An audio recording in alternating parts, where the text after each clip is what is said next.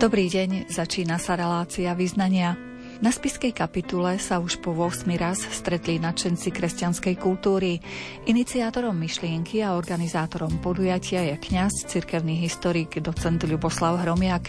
Je našim dnešným hostom a porozpráva nám, ako sa nápad zrodil a ďalej vyvíjal. Na príprave relácie spolupracujú Jaroslav Fabián, Jakub Akurátny a Mária Čigášová. Vítajte pri jej počúvaní. Veď spiskej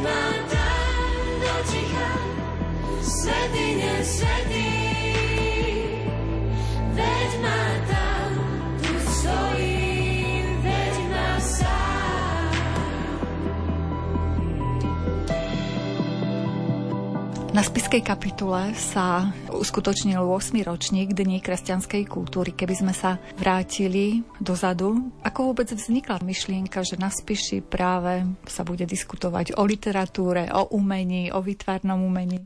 Kapitula už je akoby tak predurčená na to, aby sa takéto podujatie robilo v súvislosti s tým, že určite poslucháči Rádia Lumen zaregistrovali osobnosť Ladislava Hanusa, prvého filozofa kultúry na Slovensku, ktorý sa usiloval počas e, svojho pôsobenia zachytiť e, kultúrny pohyb v nemeckom a rakúskom prostredí. Totiž študoval ako nadaný študent e, v Innsbrucku, v Karniziane u jezuitov, kde sa oboznámil s myšlienkovým svetom známeho talianského jezuitu Romana Guardiniho, ktorý je známy aj v liturgickom hnutí, v chápaní e, symbolizmu. A e, Romano Guardini bol človek, ktorý sa usiloval využiť historické miesto, také trošku lukratívne, preto aby na historickom mieste sa stretla mládež, a tam, kde nemá už kam ujsť, aby mohli diskutovať o nejakých teologických, kultúrnych záležitostiach a snažil sa vyvolať u mladej generácie záujem o kultúru tým, že sa ju snažil trochu viac spropagovať a, a viedol takisto aj mladých k tomu, aby sa zamýšľali nad zácnými umeleckými dielami a preniku kresťanstva do oblasti kultúry v kontexte sekularizmu, v rámci ktorého záujem o kresťanskú kultúru nemusí vychádzať len z pohľadu človeka, ktorý je veriaci, ale aj z pohľadu človeka, ktorý nie je veriaci a chce kresťanskému umeniu viac porozumieť. A takto zhromažďoval mladých na vrchu Rottenfels, teda na hrade Rottenfels, kde sa snažil uskutočniť aj liturgickú obnovu, aktívne zapojiť mladých do predkoncilového liturgického hnutia. A v rámci takýchto stretnutí sa aj sám Ladislav Hanus, kňaz z Piskej diecezy rodák z Liptovského Mikuláša, stretol s Romanom Guardínim, s ktorým zažil taký bytostný dotyk. On ho oboznámil predovšetkým s známym spisovateľom Rilkem, ktorý si považoval poéziu nie za nejakú bočnú aktivitu, ale za osobné povolanie, čiže je to profesionálny básnik v právom slova zmysle, ktorý sa živil vyslovene týmto umením a snažil sa zachytiť práve tie úmysly Romana Guardiniho a dokonca aj e, stretol sa s ním osobne, jeho, muselo to byť veľmi silné stretnutie, pretože Romanovi Guardini mu venoval aj osobitne knihu, ktorú napísal do šuflíka, akoby, pretože Ladislav Hanus, možno poslucháči Rádia Lumen vedia alebo nevedia, ale strávil veľkú časť teda svojho života v Jachimove pri veži smrti v uránových baniach. A tam cítil teda aj tú vnútornú potrebu písať, tvoriť, bez ohľadu na to, či jeho dielo uzrie svetlo sveta. A napísal aj svoje dielo venované Romanovi Guardinimu, ktoré vyšlo až po páde komunistického režimu, aj s tým vedomím, že možno to prečíta jeden, dvaja ľudia po jeho smrti. Cítil teda tú vnútornú potrebu. Takže to stretnutie bolo veľmi zaujímavé. On to aj spomína, že prežíval nejakú vážnu krízu povolania, ktorej ho Romano Guardini usmernil a priviedol k tomu, aby ostal kňazom. A z úcty k svojmu majstrovi, s ktorým sa stretol len dvakrát, po návrate z Innsbrucku na spisku kapitulu, kde prišiel v roku 1938, snažil sa vzbudiť záujem o kultúru ani nie na spôsob Romana Guardiniho v mládežníckom centre, ale snažil sa zbudiť záujem o kresťanskú kultúru medzi kňazmi. A z kapituly snažil sa urobiť slovenský Rottenfels na spôsob teda svojho učiteľa Romana Guardiniho. A tým, že dokázal spájať viaceré profesorské osobnosti podľa vzoru svojho idola Ferka Skýčáka, ktorý bol rektorom seminára, ktorý ho poslal na štúdia do Innsbrucku, tak snažil sa držať toho jeho hesla, spolu hľadať, spolu nachádzať a spolu spájať. Známe je Hanusovské vyjadrenie v čase po koncilovej liturgickej obnovy, že jeden z najväčších hriechov je nevnímanie súvislostí.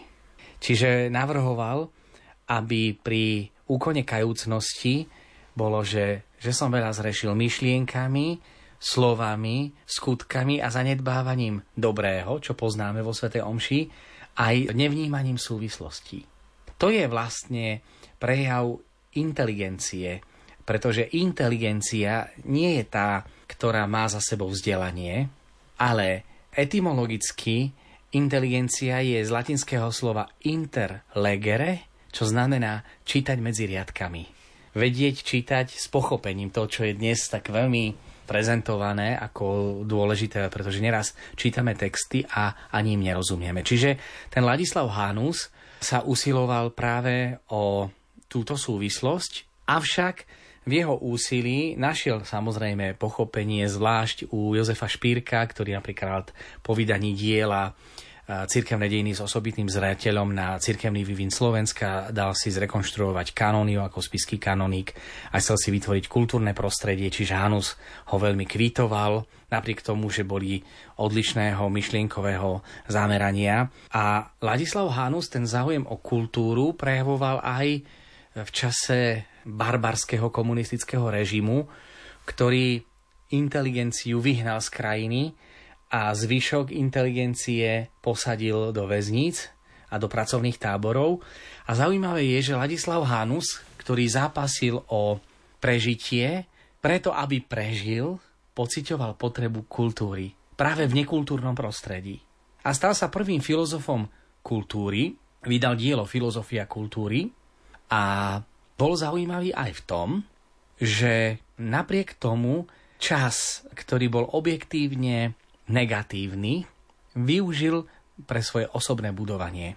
A tak čítal slovenských klasikov, svetových klasikov literatúry, písal do šuflíka, nevedel, ako skončí svoj život, dožil sa pádu komunistického režimu ako vicerektor Spišského seminára, zatváral brány seminára v roku 1950 a v roku 1990 bol to on, ktorý tieto brány otvoril. Dožil sa tej chvíle. Hanus ako významná osobnosť, ktorá bola zaradená do kalendára podujatí UNESCO ako významná osobnosť, si myslím, že zaslúžil by si určite preklad do iných jazykov, ale takto obyčajne býva, že skôr študujeme anglických autorov a francúzských autorov ako vlastných autorov. A osobne ma tak trochu mrzí, že Ladislav Hánus napriek tomu, že je filozofom kultúry, sa málo číta. Aj kňazských, aj laických, aj sekulárnych kruhoch.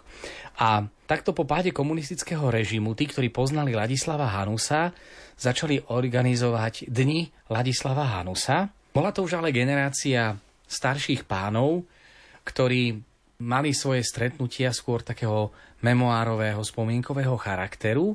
A už asi zrejme sa nedalo nabehnúť na to, o čo sa Ladislav Hanus usiloval. V svojom útlom diele, ktorý sa volá Rozpráva o kultúrnosti, vyšiel v roku 1943 a hovorí o tom, že kultúrnosť sa prejavuje predovšetkým snaživosťou, keď sa človek snaží dostať na vyššiu úroveň ako na tú, ktorej sa nachádza, a svoje úsilie o kultúrnosť hovorí, že kultúrnosť dosahuje svoj vrchol v nábožnosti. Po páde teda komunistického režimu, po pokúsoch organizovať Dní Ladislava Hanusa na spiskej kapitule, sa skupina mladých ľudí, združená, to by vedeli rozprávať e, skôr iná skupinka ľudí, združená okolo Neuwirta, ktorý navrhoval mladej inteligencii v Bratislave, kde Ladislav Hanus v čase, keď po prepustení z väzenia a z prác e, sa vrátil a pracoval v Bratislave ako kurič, tak to bratislavské intelektuálne prostredie nezabudlo na Ladislava Hanusa aj vďaka významnej osobnosti e, Juliusa Pašteku, známeho e, literárneho kritika, tak vydavateľstvo Lúč okolo pani Anny Kolkovej začalo vydávať diela spišských velikánov, to chcem naozaj poďakovať vydavateľstvu Lúč vôbec, že prijalo túto iniciatívu. Bolo to aj na podnet kardinála Korca, ktorého z té výročie narodenia si pripomenieme. A taktiež to bratislavské prostredie pod vplyvom Antona Neuwirta prijalo za taký vzor Ladislava Hanusa a tak vzniklo spoločenstvo Ladislava Hanusa, o ktorom by vedeli rozprávať práve zo spoločenstva Ladislava Hanusa. Avšak kapitula sa mi javila ako miesto, na ktoré by nebolo dobre zabudnúť v súvislosti s Ladislavom Hánusom, pretože toto bolo jeho miesto intelektuálneho pôsobenia, aj keď aj v Bratislave samozrejme intelektuálne pôsobil. A tak vznikla vo mne túžba nadviazať na Ladislava Hanusa a dať tým dňom charakter intelektuálny, ale zároveň aj duchovný. A keďže Dni Ladislava Hanusa sa organizujú v Bratislave, zdalo sa mi byť už hľadom na to, že Dni Ladislava Hanusa majú už svoju úroveň a tradíciu v Bratislave, zdalo sa mi to byť nevhodné použiť ten istý termín, aj keď sa používal pôvodne na spiskej kapitule a preto som si vymyslel názov Dni kresťanskej kultúry.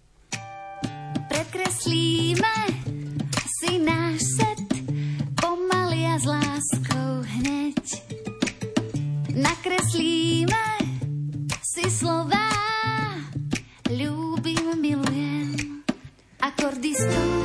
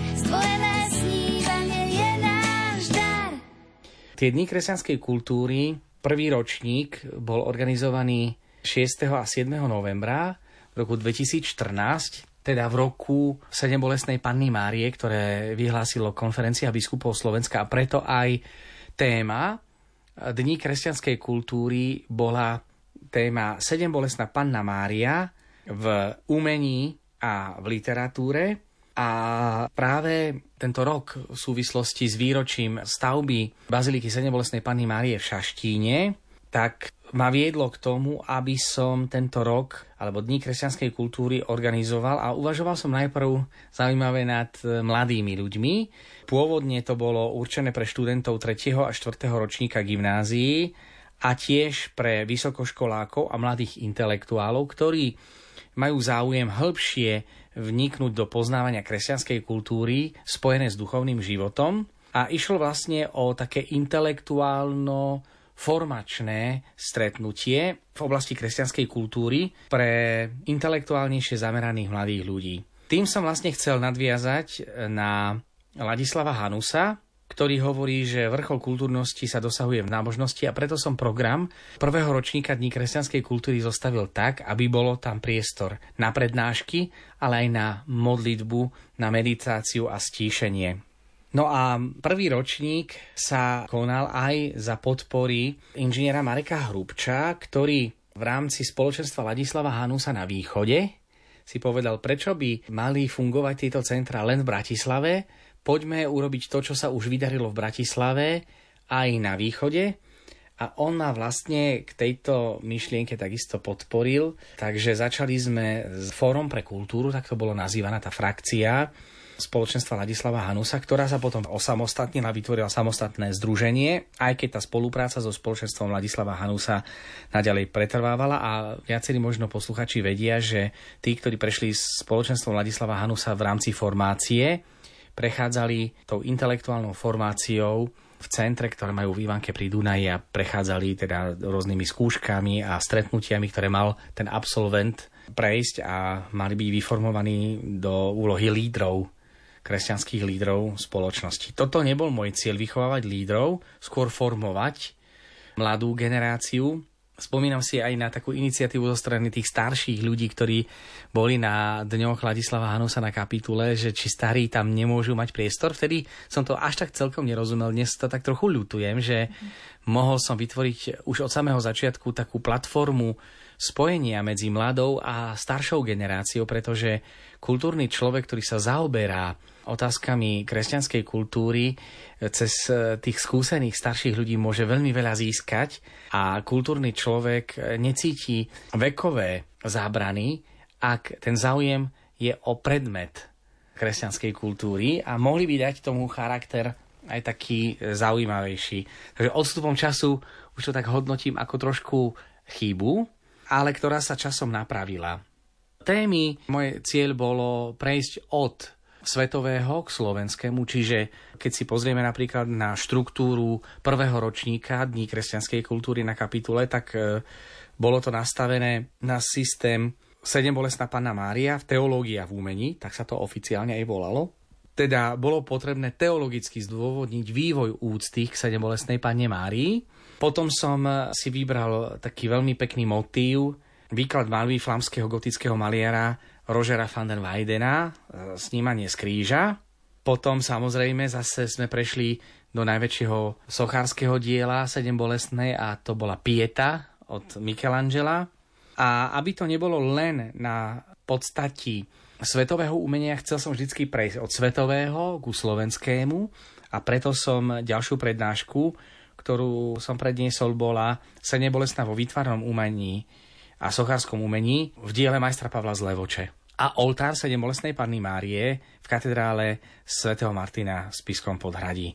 Boli tam potom samozrejme prehliadka katedrály, spievané vešpery spolu s bohoslovcami, účasť na modlitbe, účasť na kompletóriu spolu s bohoslovcami a potom ďalší deň bol samozrejme Sveta Omša s otcom biskupom a potom ďalšia téma bolo také pripomenutie jubilei a to bolo z té výročie narodenia Janka Silana, predstavenie jeho života a ukážka rozboru jeho básni. Potom bola prednáška ako tvoriť esej, možnosť napísania vlastných esejí, čiže bolo tam aktivita aj zo strany študentov väčšia, priznám sa, ako v súčasnosti. A taktiež sme si pripomenuli aj storočnicu narodenia spiského kapitulného vikára Jozefa Ligoša, ktorému sme venovali pozornosť, predstavenie jeho života. A potom sme si urobili krížovú cestu sedem bolestnej Panny Márie, ktorú zostavil Jozef Lígoš. Hej, čiže zase tá sedem bolestná sa spájala Jednak u Jozefa Ligoša v jeho diele Krížová cesta Senebolesnej Matky Božej, ako aj cez to slovenské vytvarné umenie v katedrále svätého Martina a v diele majstra Pavla Zlevoče, čiže umelecké stvárnenie a Senebolesnej na Slovensku. Čiže to bola taká jednotná myšlienka. No, skúsenosť však ukázala, že účasť bola dosť nízka a získať ľudí na Dní kresťanskej kultúry na kapitulu boli naozaj veľmi náročné. Jednak preto, že pre študentov ubytovať sa v priestoroch spiského seminára mohlo už byť aj trošku náročnejšie. A jednak aj preto, že neskôr z iniciatívy predstavených seminára v podstate sa vytvorila akoby duchovná obnova pre stredoškolákov, neskôr aj k vysokoškolákov, čiže ten duchovný rámec v podstate prevzali predstavení seminára a ja už som si potom povedal, že budem robiť Dní kresťanskej kultúry pre stredoškolákov iba jeden deň a skôr sa sústredím na víkendové dní kresťanskej kultúry pre ľudí, ktorí sú už v produktívnom veku a starších, ale takisto aj mladých.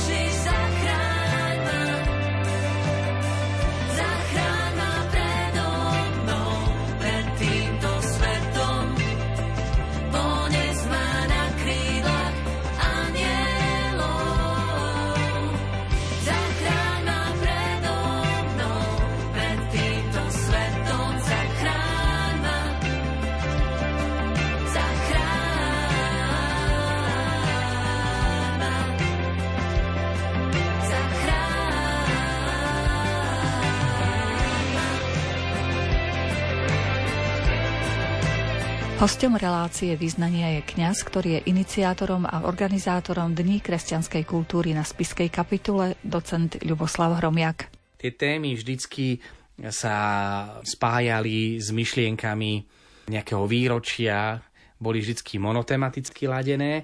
Takto napríklad e, v roku 2015 Dní kresťanskej kultúry boli zamerané zase na iné témy, zase monotematické, a to bola idea mučeníctva v teológii a v kresťanskom umení.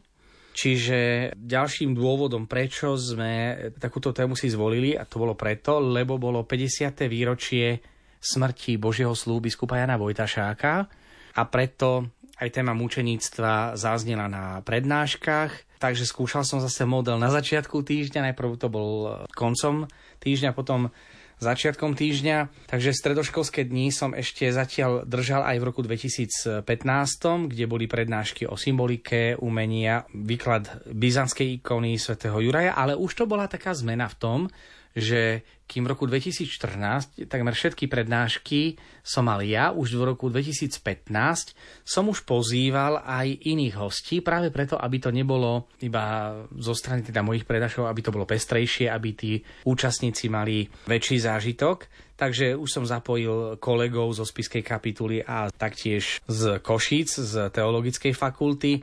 Takže mali sme také témy ako výklad ikony alebo múčeníctvo v diele Caravaggia, na ukrižovaní svätého Petra alebo Bernini, extáza svätej Terézie a umúčenie svätého Šebastiána a potom biskup Jan Vojtašák.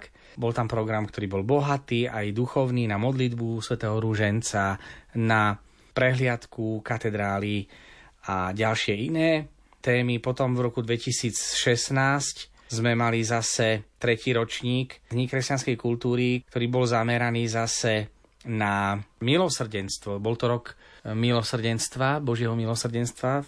Tak som reflektoval na rok milosrdenstva v teológii a v sakrálnom umení. Čiže zase sme mali hostujúcich profesorov, pričom také by som povedal, že ten rok 2016 bol z môjho hľadiska o to zaujímavejší, že sme to spojili aj s nenápadnými hrdinmi, ktoré organizujú teda príbehy obeti komunistického režimu a s Fórom pre kultúru, ktoré aktívne sa zapájalo aj do tohto programu. Podarilo sa nám začať koncertom, aby ten presah bol aj pre miestne prostredie spiskopotradského hudobného skladateľa Jana Šimráka a jeho diel. Tak to bolo pre mňa veľmi zaujímavé, keď som sa zaobral osobnosťami Vedel som o Janovi Šimrákovi, ale nikdy som nepočul jeho hudbu a dozvedel som sa, že združenie Vox Aurum Quest Trnavy naštudoval si a naspieval skladby tohto protestantského spisko-potradského hudobného skladateľa. Takže sme urobili koncert v Evangelickom kostele, bolo to zaujímavé, že teda každý ročník je taký iný, že tam boli aj evanelici, ktorí sa tešili, že ten evangelický kostol v Spiskom podhradí zrazu sa zaplnil ľuďmi, pričom obyčajne je tam do 10 ľudí, pretože evanelici na Spiši boli vyhnaní v podstate, keďže išlo o väčšinu Nemcov. V roku 46. Benešovými dekretmi boli Nemci vyhnaní a tým pádom aj tá evangelická církev na Spiši e, utrpela obrovské straty. Kostoly sú veľké, ale správa tých kostolov je o mnoho náročnejšia. No a čo bolo pre mňa takým veľmi zaujímavým momentom, že evangelici aj na čele s pastorkou zo Spiského podhradia sa zúčastnili aj na prednáškach na kapitule a boli aj na výklade v katedrále svätého Martina. Takže bol to taký krásny ekumenický rozmer. No a samozrejme zazneli tam prednášky Božie milosrdenstvo v teológii, Rembrandt, jeho dielo, potom docent Vladimír Juhas z Košíc predstavil Caravaggia a skutky telesného milosrdenstva. Potom sme mali prehliadku Božieho milosrdenstva v chráme svätého Jana z Boha a samozrejme Božie milosrdenstvo vo Svetej spovedi. Čiže tento rok ešte v roku 2016 som robil stredoškolské dni s tým bohatým programom, ale vlastne potom v roku 2017 už Špirituál prevzal iniciatívu do svojej taktovky a začal organizovať duchovné obnovy pre stredoškolákov a v 2017 roku sme už išli do inej štruktúry, kde táto štruktúra vlastne 4. ročníka už je dôležitá, pretože už sme to robili na spôsob taký, že víkendové dni, dokonca v tom roku som stredoškolské dni ani neurobil v 2017. A téma bola svätého Martina Stúr v teológii a sakrálnom umení, pretože bol to rok svetomartinský a bolo zároveň aj 110. výročie narodenie Ladislava Hanusa, takže tých aktivít bolo veľmi veľa. No a tam bolo naozaj také už zaujímavé, boli viacerí profesori zo spiského seminára, ikonografia svätého Martina, Simone Martini, teda predstavenie významného priekopníka gotického umenia a teda cyklus zo života svätého Martina v Bazilike svätého Františka v Asízi, potom eh, taktiež svetomartinská tematika.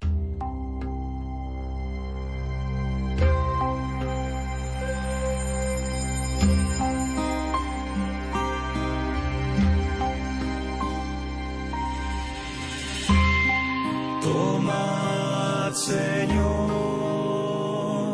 y recibir.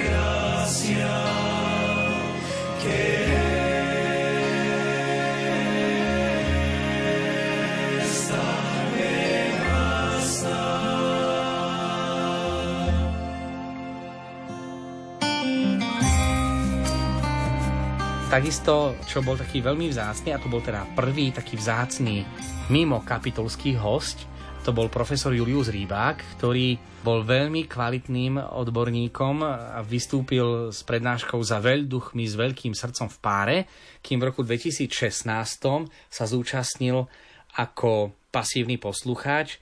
Tá myšlienka ho oslovila a v 2017 roku, potom čo sme sa spriatelili, s Juliusom Rybákom, hovorím si, mal som veľkú čest stretnúť sa so zaujímavými osobnostiami, tak e, hovoril o tom, ako je potrebné venovať sa osobnostiam slovenského národného, náboženského a kultúrneho života. Bola to znamenitá prednáška. Potom e, samozrejme mali sme aj e, pripomienku Andreja Radlinského, keďže bolo 200 rokov narodenia zakladateľa spolku svätého Vojtecha. Potom sme mali oltárny triptych svätého Jana Nepomuckého v diele Martina Benku a rozbor Ladislava Hanusa, pričom v rámci tých dní kresťanskej kultúry v roku 2017 sa nám podarilo zorganizovať ešte ďalšiu zaujímavú vec a síce bola to výstava venovaná Ladislavovi Hanosovi. Medzi týmito osobnostiami, ktoré sme hosťovali, bol docent William Gruska, ktorý bol ználec ľudového umenia, takže on mal literárne osobnosti v diele Ladislava Hanusa. Bolo to naozaj veľmi zaujímavé a boli predstavené aj niektoré diela samotného Ladislava Hanusa. A ešte zároveň bola tu výstava, ktorú docent e, William Gruska zorganizoval. musím povedať, že to stretnutie s docentom Gruskom bolo pre mňa veľmi dôležité, pretože ma povzbudil k tejto myšlienke, keď som videl že stále sme neprekročili počet 30, už sa to tak zdalo, že na tej kapitule sa to nejak rozbehnúť nedá. A predsa hovorí sa, že trpezlivosť rúže prináša. Už vlastne v tom roku 2018, keď som organizoval Dní kresťanskej kultúry a opäť to už bolo viac na víkendové, stredoškolské boli iba jednodňové, Vrátil som sa k myšlienke, keďže zo strany stredných škôl a základných škôl sa ozvala myšlienka, prečo nerobíme tie kresťanskej kultúry ďalej pre stredoškolákov, tak e, nakoniec predsa len sme urobili tie dni v takomto duchu. No a témy boli, bolo ľudovosť, ľudové prvky v sakrálnom umení a v živote cirkvi a tak sme vyzdvihli osobnosti Jana Vojtašaka, ktorý bol prvý, ľudový biskup, potom sme zvýraznili Štefana Siváňa, ktorý bol e, taký známy inzitný majster, toho predstavil docent Grúska. Dokonca sme mali aj koncert, ktoré pripravil docent Grúska. V tom čase už mal vážne zdravotné problémy, to sme netušili, že krátko na to potom zomrie, kde bol výber z pastorov zo zbierky Gašpara Drozda.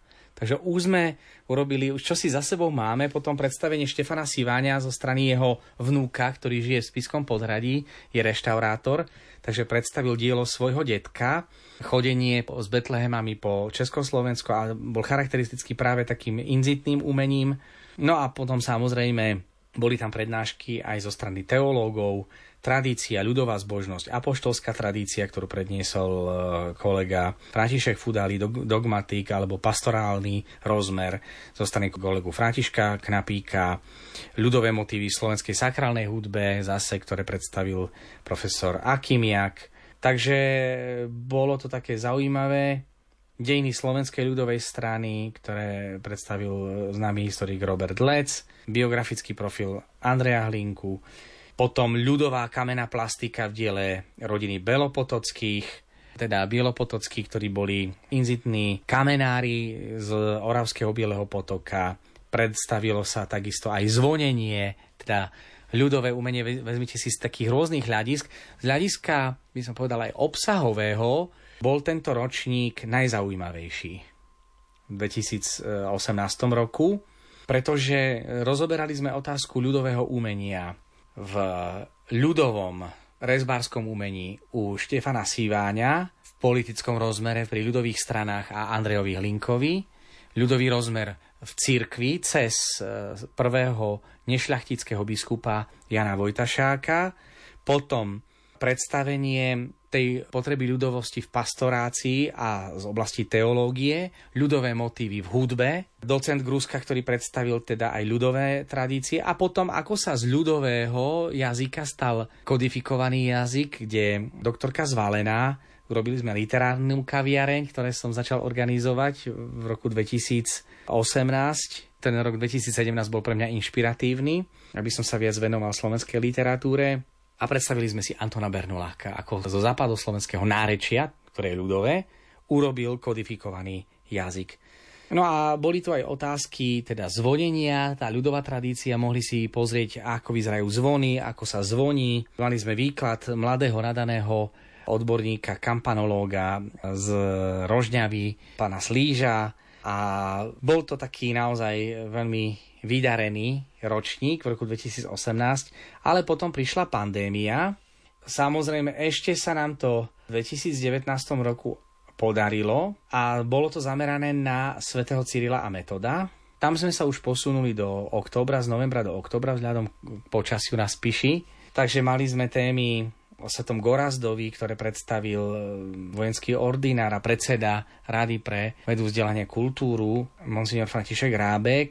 Potom e, ďalej bola tam predstavená dejný vývoj úcty k svetému Cyrilovi a Metodovi, potom e, bola, tento rok 2019 bol zaujímavý v tom, že sa zúčastnili aj katecheti z Nitry. Boli tam aj také tendencie z mojej strany osloviť bohoslovcov zo všetkých seminárov, ktorí by sa zúčastnili na tomto podujatí. Niekoľko raz e, alebo dva roky to vyšlo, potom už sa z toho nejak upustilo, čo mi je tak trošku ľúto. Takže v 2019 roku ešte sa nám podarilo zorganizovať Dní kresťanskej kultúry, ale v roku 2020 už vypukla pandémia a ročníky 20 až 21 sa ďalej organizovať nemohli a preto 7 až 8 ročník sme robili až v roku 2022 s tým časovým e, posunom, pretože sme chceli si pripomenúť v 20. roku 500. výročie smrti známeho talianského renesančného maliara Rafaela, avšak mohli sme to zrealizovať až v roku 2022 a tam som spojil myšlienku Rafaela s Chestertonom a stále sa to zlepšuje, dá sa povedať, pretože tá účasť už vlastne aj v roku 2019 bola veľmi vysoká, mali sme nejakých 200 účastníkov a od tých čias tá účasť je vysoká. Víkendové navštívia asi nejakých 60 ľudí a tie stredoškolské okolo 160, 170, 200 Čiže aula kňazského seminára bola narvatá vo Švíkoch a mali sme vzácného hostia, odborníka na Chestertona, profesora Alexandra Tomského, ktorý prednášal na Oxforde, prekladal diela Chestertona do češtiny. Prečo som spojil Rafaela a Chestertona? Pretože spojil som tam myšlienku, ktorá sa zdala byť nespojiteľná Rafael bol maliar, ktorý inšpiroval pre umenie a už za jeho života mal svojich viacerých nasledovníkov v oblasti maliarstva. Chesterton je príbeh človeka z 20. storočia alebo 19. storočia, koncom 19. storočia, ktorý chcel študovať umenie, avšak v Paríži, keď videl nemorálny život maliarov, rozhodol sa, že maliarom nebude. Kto vie, aký by bol ako maliar ak by bol taký dobrý ako spisovateľ, kto vie, aký znamenitý maliar by bol, avšak e, túto myšlienku teda opustil a venoval sa literatúre. Čiže život umelca, ktorý inšpiruje pre umenie a život umelca, ktorý odrádza od umenia. thank you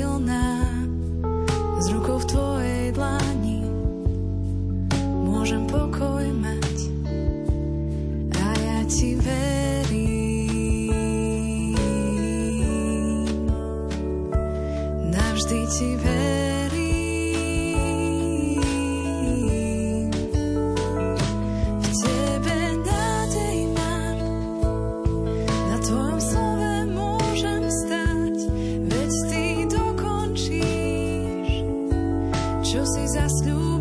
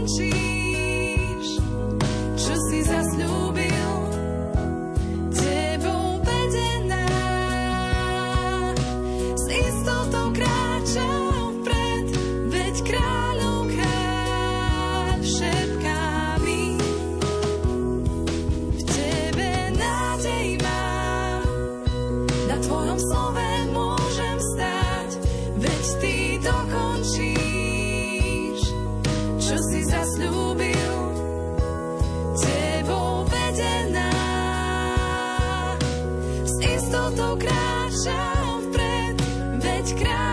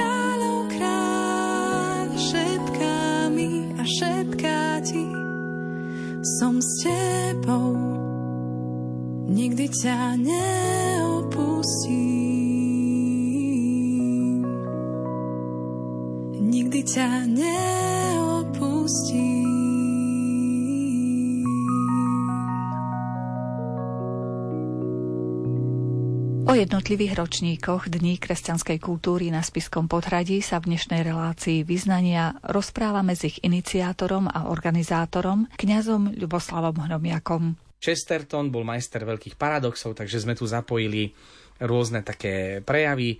Mali sme tu na, na samotnom podujatí už prvýkrát aj herca, a to pana majstra Šimonoviča. Potom e, mali sme výklad najvýznamnejší teda prekladateľov Chestertona do Slovenčiny, čiže možno aj vďaka tomuto podujatiu aj sám Alexander Tomský hovoril, že Chestertonovi nevenoval nikto toľko pozornosti ako my na kapitule, takže ma to veľmi tešilo. Čiže mali sme možnosť sa oboznámiť aj s výberom jeho diel, priamo recitáciou z úst veriaceho slovenského herca, čiže Jozef Šimonovič bol pre nás veľkým obohatením. No a potom sme mali aj literárnu kaviareň s Chestertonom. Mali sme tam účastných prekladateľov Chestertona do Slovenčiny ako doktor Michal Švec a taktiež veľmi veľká načenkyňa pre samotné preklady pani Balogová, magistra Balogová. Takže toto boli také veľmi zaujímavé podnety a bolo to naozaj krásne, vydarené podujatie. O to viac, že sme mali možnosť vidieť tú takú mravenčiu prácu odborníkov, ktorí sa týmto dňom kresťanskej kultúry poctivo venovali a aj prekladom. Čiže boli to naozaj veľmi vydarené dni a vznikli z toho aj veľmi pekné priateľstva, pretože tí ľudia, ktorí sa zúčastnili na Dňoch kresťanskej kultúry, aj tí prekladatelia, boli veľkým obohatením, pretože sme sa potom stretávali s o to väčším nadšením aj na ďalších ročníkov. Čiže vytvorila sa nielen zaujímavá atmosféra kvalitných prednášajúcich ľudí, ale aj publika, ktoré sa aktívne zapájalo do samotných podujatí a tak potom v roku 2023 tento rok sme zase si pripomenuli veľmi zaujímavé aktivity a výročia, čiže s odstupom, kým v roku 2021 sme si pripomenuli 500. výročie Rafaela, ktoré bolo v 20. roku, 22. teda s dvojročným pardon, posunom. V 23. sme si chceli zase pripomenúť výročie smrti Dante Alighieriho, ktorý zomrel v roku 1321, čiže 700. výročie jeho smrti. No a tak sme tento 8. ročník venovali Dantemu Alighieri, a potom sme sa venovali aj ďalšej významnej osobnosti a to už sme boli téme a to je 500. výročie smrti žiaka Rafaela a to bol Pietro Perugino. Takže prednášky tam sme mali tiež veľmi kvalitné. Musím povedať, že na Danteho sme mali najlepších odborníkov. Prišla pani Miroslava Válová, prekladateľka, literárna kritička, prezidentka spoločnosti Dante Alighieriho na Slovensku. Potom mali sme vzácnú osobu, pani doktorku Tatianu Kusu, pracovničku slovenského rozhlasu z odboru literárno-dramatickej výroby, ktorí venovali Dantemu sériu relácií počas jeho výročia. Potom sme tam mali vzácný prednes zo strany Štefana Bučka. Potom sme mali prednášky aj od Mareka Iskru, kňaza, ktorý zase predstavil Dante Alighieriho očami apoštolského listu pápeža Františka Candor Lucis Eterne, čiže ako pápeži venovali pozornosť samotnému Dantemu a mali sme takisto veľmi vzácnú osobnosť, spisovateľku a poetku Gabrielu Spustovú Izakovičovú, pani doktorku, ktorá predstavila svojho rogedáka Viliama Turčányho, ktorý urobil najlepší preklad Danteho Alighieriho do Slovenčiny a považujú ho za jedného z najlepších prekladateľov vôbec Danteho Alighieriho do nejakých európskych jazykov. No a samozrejme Dante Alighieriho sme ešte spojili aj s hudobným umením, kde doktor Miroslav Demko, muzikolog a historik zo Švajčiarska, nám predstavil dielo Dante Alighieriho v diele hudobného skladateľa Franca Lista. On sa vlastne pričinil o to, že neustále prizvukuje ten slovenský pôvod hudobného skladateľa, ktorého žiaľ do dnes prezentuje ako maďarského hudobného skladateľa, napriek tomu, že po maďarsky nenapísal ani jeden riadok. No a Mali sme tam zácnú osôbku pani doktorku Martu Vojtkovú, pedagogičku, ktorá nám zase rozobrala Dante Alighieriho v diele Botticelliho pri vyučovaní študentov. Čiže ako študenti na súkromnej škole, vysokej škole rozoberajú texty, literárne texty na americkej škole. No a ja som zase hovoril o diele Pietra Peruginiho spolu s pani doktorkou Andreou Eliášovou, ktorá zase predstavila Pietra Peruginiho v diele Georgia Vazariho, čiže toto bol bohatý program tohto ročných dní kresťanskej kultúry, ktoré sa konali tradične, teda sobotu, nedeľu sú víkendové a v pondelok stredoškolské, takže si vezmime, že od e, roku 2017 na krátky čas sa stredoškolské dni nerobili, ale potom v roku 2022 sme zase tie stredoškolské dni obnovili a pokračujeme v nich až do budúcna. Takže už máme aj tému, chceme rozobrať na budúci rok, ak pán Boh dá zase Dante Alighieriho, pričom budeme mať zase ďalších zácných hostí, aby sme si tohto velikána viac ešte priblížili. Takže sa tešíme na spoločné stretnutie a koho ešte ku Dantemu dáme, to ešte uvidíme, ešte ďalšia osobnosť. Kto chce iných ľudí zapáliť pre literatúru alebo umenie a pre kresťanské umenie, tak by mal sám horieť. Aká bola vaša cesta k umeniu, ku knihám? Moja cesta k umeniu bola na jednej strane krivoľaka a na druhej strane priamočiara. Krivoľaka v tom, že počas mojich štúdií na základnej a strednej škole som sa nestretol vôbec s dejinami umenia, s výnimkou jednej hodiny, ktorú si dodnes pamätám, keď moja učiteľka výtvarnej výchovy na základnej škole hovorila o klasickom gréckom umení. Ja som bol z toho tak očarený. Ja som hltal grécké báje, o ktorých som nikdy predtým nič nevedel. A preto hovorím krivočiara, pretože nemal som priestor na to, ako moji spolubratia alebo kolegovia na zahraničných univerzitách západnej Európy, že by som sa oboznámil s dejinami výtvarného umenia aj sochárskeho alebo literatúry. Vždy som mal vzťah ku literatúre v tom, že som prednášal chodil som na Hviezdoslavov Kúbín, dokonca aj v ruštine som prednášal v Puškinovom pamätníku a nie z ideologických dôvodov, ale videl som v ruskej literatúre to bohatstvo a rozprával som v ruštine, čiže vôbec sa za to nehambím a som rád, že poznám ruskú literatúru. Ale moje zoznámenie sa s umením začalo počas mojich štúdií v Ríme, kde som študoval nielen cirkevné dejiny, ale zaujímalo ma aj to sakrálne umenie. Prvý raz som videl Caravaggia, jeho maliarské umenie, vôbec som nevedel, kto je Caravaggio. Boli to veľmi silné skúsenosti a cestu k umeniu mi odkryl môj profesor na Pápeskej Gregorianskej univerzite Henrich Pfeiffer, jeden z najväčších odborníkov sakrálneho umenia. Takže e, robil som u neho skúšky, musel som si mnohých autorov naštudovať. Bolo to náročné, pretože na skúške mi mohol profesor ukázať hoci ktoré dielo, keď sme preberali renesanciu, musel som vedieť, o akého autora ide, čo sú jeho charakteristické prvky. O to viac, že som to musel rozprávať v taliančine. No ale mal som šťastie na to, že mal som spolužiaka, Dominikána talianského, ktorý mi hovorí, ak chceš sa venovať umeniu a histórii, treba v Ríme si otvoriť oči a študovať umenie nie z kníh, ale naživo. Čiže vďaka nemu som prešiel viaceré umelecké pamiatky po Ríme, preto si dovolím povedať, že poznám Rím veľmi dobre, pretože za 5 rokov mojich štúdií som prešiel viaceré miesta, ktoré bežne pútnik alebo turista, ktorý príde do Ríma na nejaké 3, 4, 5 dní, nemá e, absolútne šancu spoznať. No a musím povedať, že aj tie dni kresťanskej kultúry, už som to spomenul, v tom ma veľmi podporil docent Gruska, ktorý mi hovoril, stojí to za to, aby ste takéto aktivity robili a povzbudil ma k tejto myšlienke. Takže ďakujem všetkým, ktorí sa zúčastňujú na Dňoch kresťanskej kultúry, ktorí majú možnosť sa ubytovať v priestoroch spiskej kapituly, zažiť to kultúrne ovzdušie Ladislava Hanusa.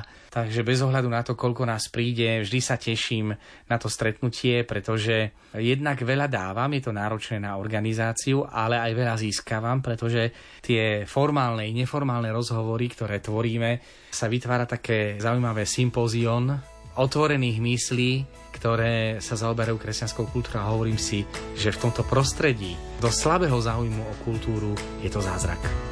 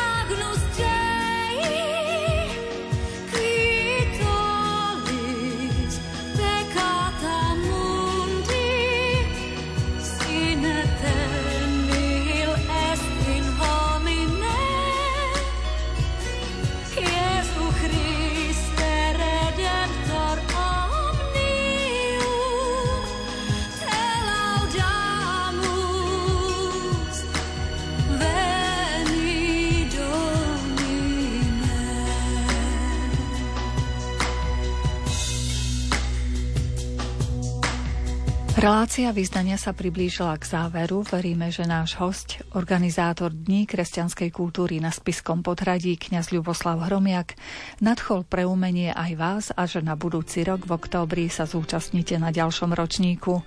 Reláciu pripravili zvukový majster Jaroslav Fabián, hudobný redaktor Jakub Akurátny a redaktorka Mária Čigášová. Ďakujeme vám za pozornosť a želáme vám pekný deň. Uznaj, že 40 dní nie je málo, už si bol verný, teraz máš právo. Povedz len jednému kameňu malému, nech ti je pokrmom synovi Božiemu. Je napísané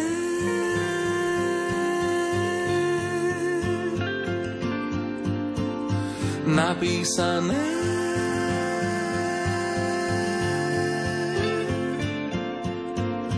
je napísané, že nie je možné na chlebe len každé slovo Božie očakávam a potrebujem, vravím ti nie, je napísané.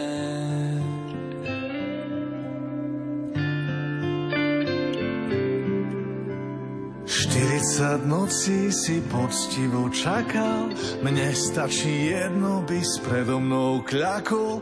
Pozri sa, hľa, tieto kráľovstva sveta, všetky sú moje, ak chceš ti nechá. Je napísané, on je sám,